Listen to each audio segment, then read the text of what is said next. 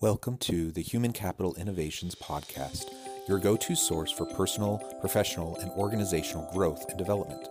We hope you tune in often for all things people management, organizational development and change, organizational leadership, and social impact related. Maximize your personal and organizational potential with Human Capital Innovations Podcast.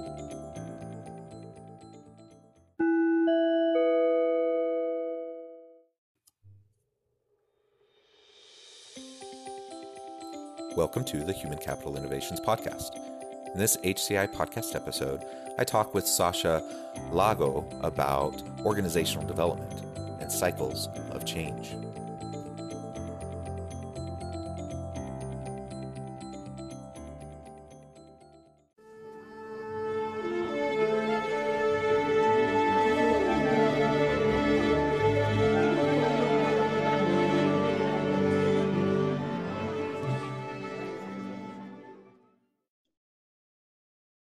Sasha Laghonh, welcome to the Human Capital Innovations Podcast.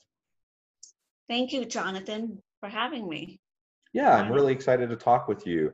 As a fellow uh, organizational development and change management uh, practitioner, uh, we have a lot in common, a lot, uh, you know, in terms of our interests and uh, what really drives us, you know, in the work that we do. So it'll be fun to have a good conversation with you about all that.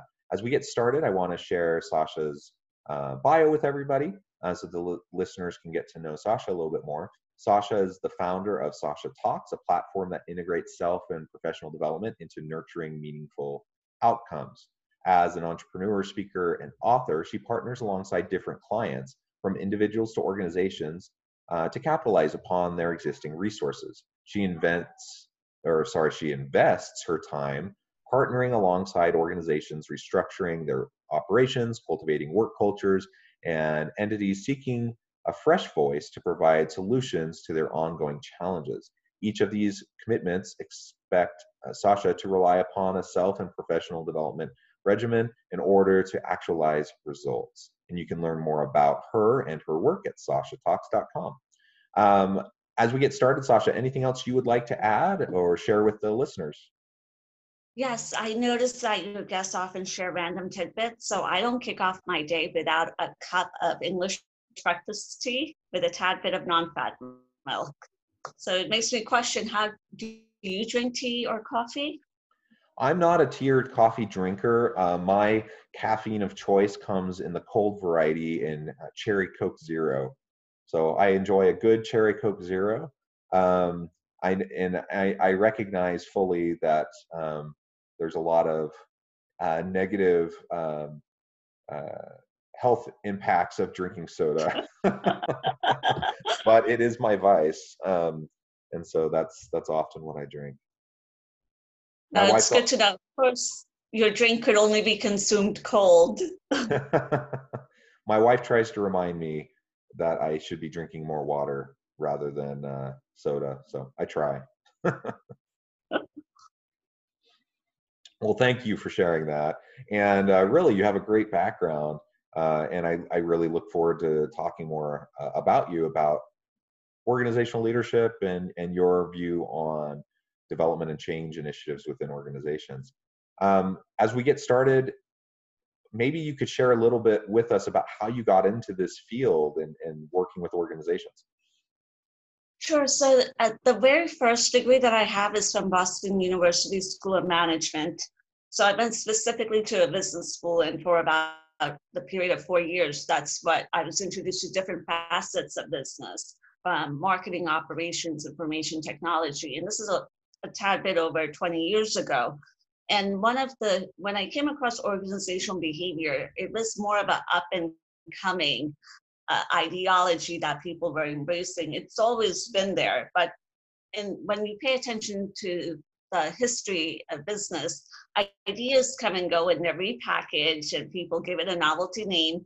And this time around, organizational behavior, this is my opinion, took off. And I think about what really makes up an organization, putting aside the fancy offices from where people work from or used to work from, uh, the technology that they invest in, uh, the investments that they make out in the market. It's actually people. People make up the organization, and the quality of the people will dictate uh, the longevity and the health of the organization. And also, to a degree, it also dictates the type of leadership that will come into play. Because if you have the right people in the wrong leadership, that itself is a whole other topic to explore.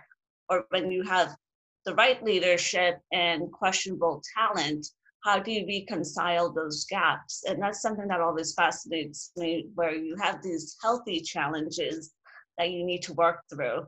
And uh, looking at an organization is looking at a person. What are the values? What are the belief systems? What drives it? Now, the challenging part is you're not talking about a person. Now you're selling to the masses, whether it's a, pri- a private startup, or public organization, and regardless of the size, there has to be at least a core nucleus that resonates with majority of the people working there, whether they're there for a paycheck or they're there to build a career.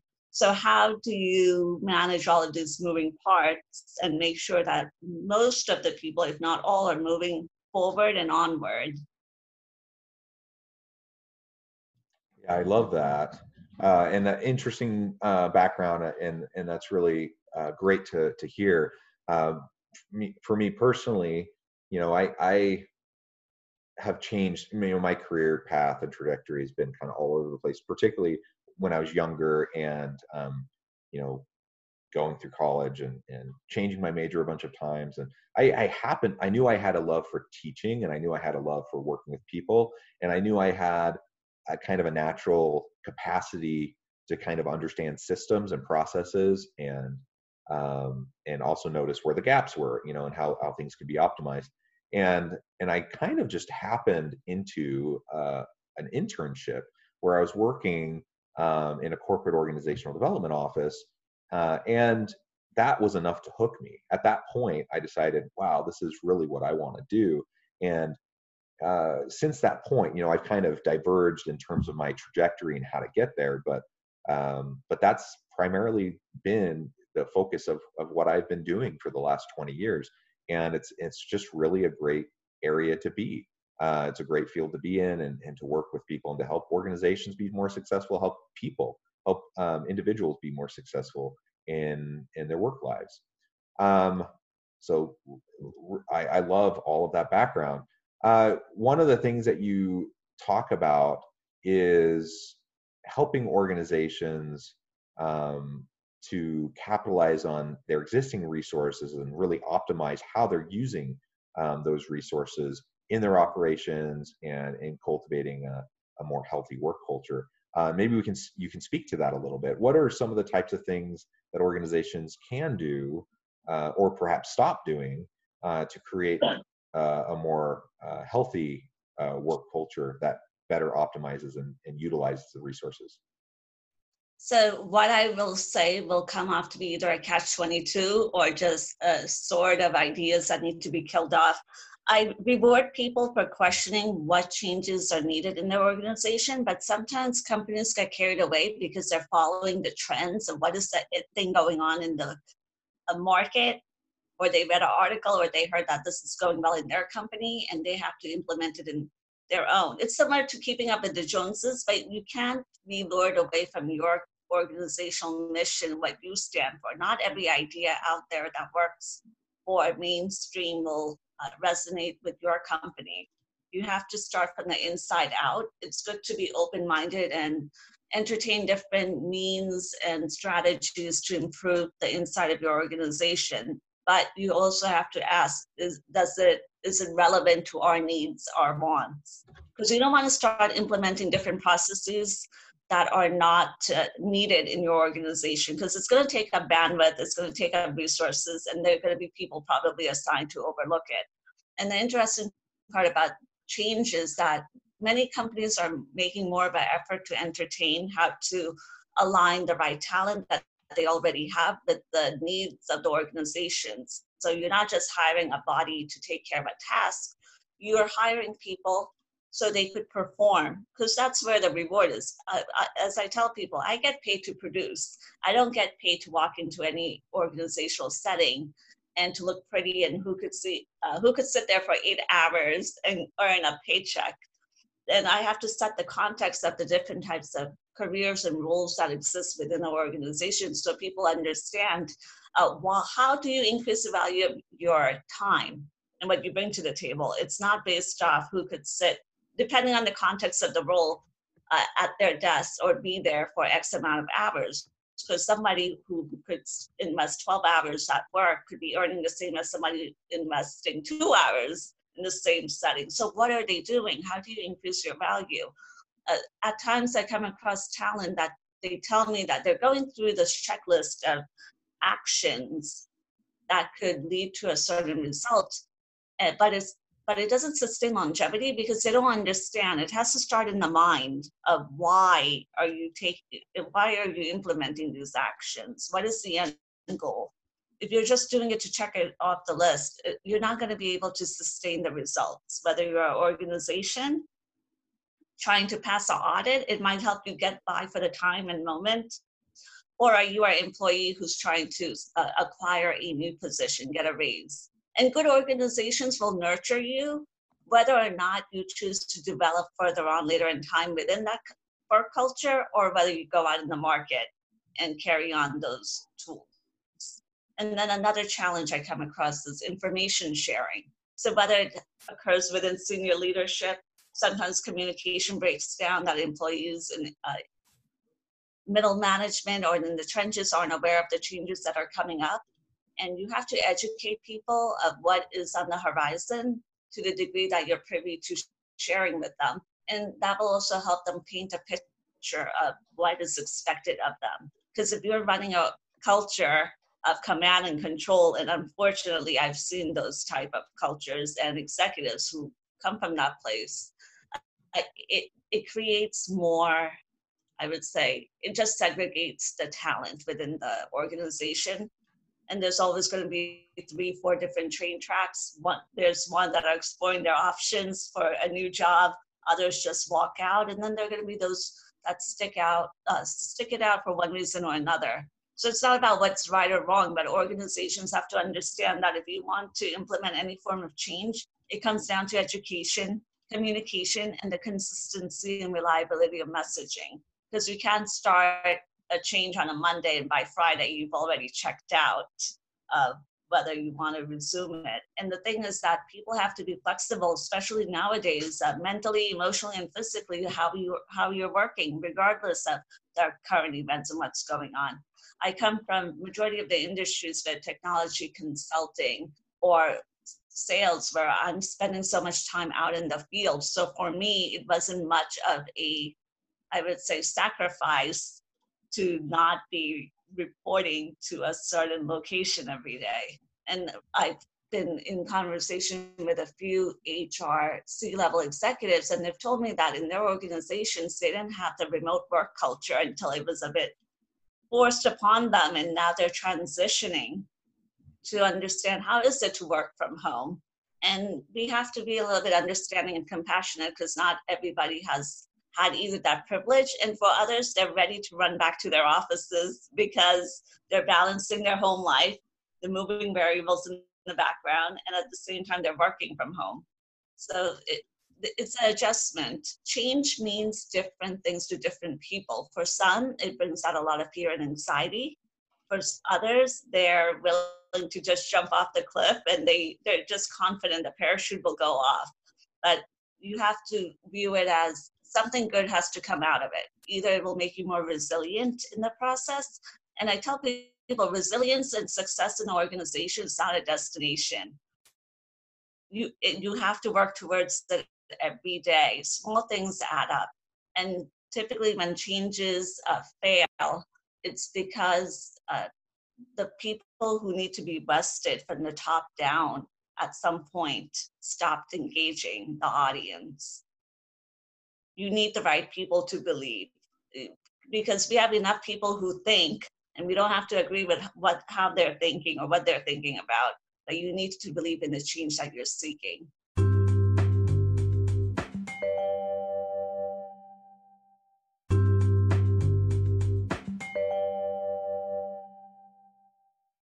Great insights. I love uh, what you were sharing there and wow uh, I, I think when it comes to to organizational change, um, people can be quite resistant, right? It's human nature, um, and so we have to to build in sustainability and, and have a mind towards you know concerted long term uh, effort and and commitment of resources to allow change to happen and you mentioned you know the remote the remote workforce as an example of what that could look like. And you know in this pandemic environment we were kind of shoved into it right? Um, organizations had been moving towards more remote work you know over the last decade. And some some types of jobs you know have been more fully involved in that kind of uh, a work environment. Uh, but now everyone's kind of been shoved into it and the, and organizations leaders didn't have a chance um, you know to do a more systemic type of an approach to this kind of huge uh, shift that also impacts the culture and it, it has all sorts of implications for processes throughout the organization. Um, so if this is really a unique time for change particularly as it relates to remote work um, i know one of the things you talk a lot about is the cycle of change. Uh, i'm wondering uh, could you share a little bit about how you know what are the, the elements of that cycle and how does that play out in organizations and how can we utilize the understanding of the cycle of change to drive longer lasting more effective uh, change initiatives within organizations? So this could be looked at from an employee's perspective, but or organization's perspective as well, because when organizations are implementing different initiatives, they have to know that everything that you breathe life into it's a circle of life. It's going to reach, it's going to go through that adaptation stage. It's going to nurture and bloom. But eventually, some ideas will die out over time because they're no longer relevant with the times or the market or the demands of uh, the audience that you're serving. It could be from your clients outside the organization or the employees. And for example, even employees think that the moment that they land a job, that job is going to be there forever unless they screw up and then they have to see the door. But the thing is that so many things happen in life, there are no guarantees. And being part of an organization is the same thing. Uh, you have your first day at work, and then the timer starts ticking down. Now, some timers go off way later in time, and in some places, timers go off the moment they recognize, okay, we hired X amount of people and we don't have a need. We need to either reallocate these resources or they or we have to do them some form of justice. And the thing is that change is inevitable. Don't expect guarantees in organizations because sometimes the talent relies on the organization to sustain their happiness to nurture their growth. Now to a degree uh, a, a healthy organization will make sure that you're growing as a person and professionally but it's no entity's job quote unquote to babysit every single need that is sprouted out within the organization. So there have to be realistic expectations. And when we have these mental contracts in our mind that have never been communicated with our employer, or our employer just suspects that people look happy, so we don't have to gauge where where they where they are on that mental and emotional barometer, and they keep on making those decisions without checking in. There has to be some healthy milestones when they're implementing different changes because it's always easier to redirect the direction that you're embracing than letting things go sideways and then you have to play catch up. And there's a lot of money involved in it so it's not only about getting people's buy-in. And regardless of the type of change that they're implementing i should tie it back to the leadership. If it's lacking authenticity the change is not going to sustain itself because leadership also changes. There, there's a turnover. And especially when you look at large organizations, most organizations have a board, and CEOs have to make the board happy, and they have, they're playing a balancing game. Uh, fulfill the needs of the board, hit the numbers at the same time, make sure that you're representing a respectable talent pool. And when things are up in array, we know that but no matter how great a leader is, the timer is going to go off. He or she will be out the door. And it doesn't mean that they didn't do a great job. It's just the nature of the business. It comes with the territory. The highs are high, the lows can be low. So even with leadership, there has to be authenticity when they come into the picture. And uh, sometimes people are great at conveying the authenticity, but they fall short. And then other times that uh, if they don't know themselves well, you could tell when people are uncomfortable in their skin. And that's something working alongside leaders uh, I've been privy to. And they don't get to actualize their potential in that given environment. Yeah, all those pressures that you mentioned makes it hard to be a leader for sure. You know, it's it's I mean, certain leadership positions come with you know, pay, prestige, uh, power. Uh, but a lot of leaders in organizations don't necessarily have many of those elements. They just get pressure from all sides, and so they they have a heavy load that they carry. The the weight on their shoulders is very heavy, and it it wears on them. And even those who get the power, the prestige, the money, uh, that that weight is still ever present, and it's it's just hard work and you mentioned c-suite executives and particularly ceos trying to balance um, you know working with the board working with um, their other constituencies it's a lot of pressure. And so so we want if if i'm a, a leader uh, i want to make sure that i'm giving a change initiative every chance of success with small wins along the way like you were describing um, so that i can make the job you know so say i'm an hr say i'm the uh, chro uh, and I'm trying to, to do this big organizational change initiative. I need to make sure that I'm giving my CEO wins so that when the disruption happens, um, and that can temporarily drive down metrics um, that are important for the CEO, that that's that the, that leader can then be able to go back to the board and demonstrate, you know, this is what we're doing, this is why we're doing it, this is the long-term impact, these these are the short-term improvements and gains, and make that case um, to to drive a longer term sustainable um, type of initiative.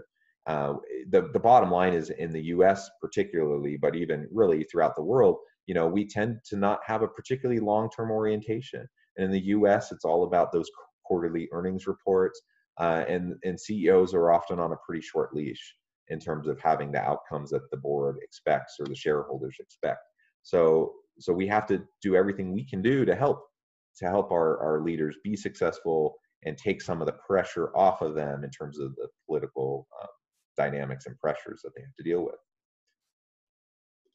I agree with you, and thank you for pointing out that you have to have metrics that are, of course, quantified, and you need to have evidence because we could talk about ideology all day, but when you're going before a board, a board is not going to care about, about that until you could justify the numbers with the bottom line and also talking about executives. Uh, often at times when I watch the business shows where they're sharing the quarterly business earnings, I have a feeling when I see a certain CEO shoving up four or five quarters in a row talking about uh, their losses, I know it's only a matter of a season or a quarter or two.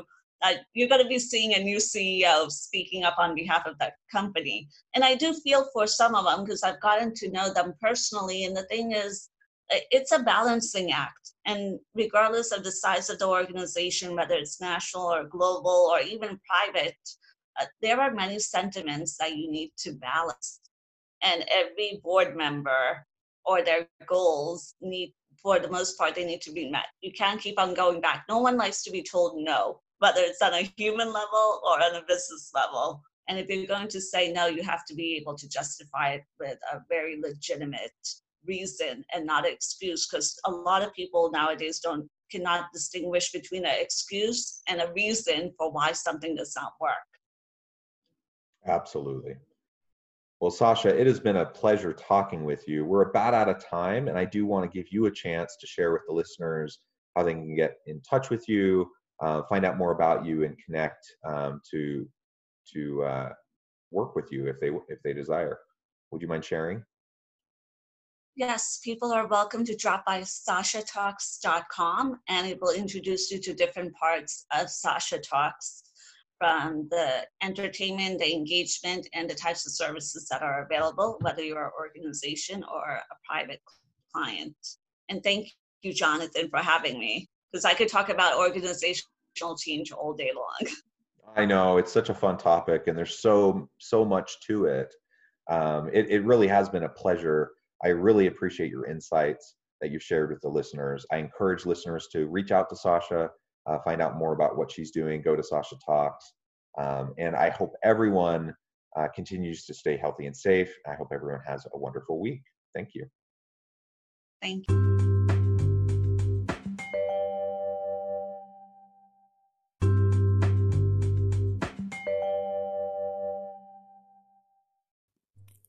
Thanks again for joining us for this episode of the Human Capital Innovations Podcast.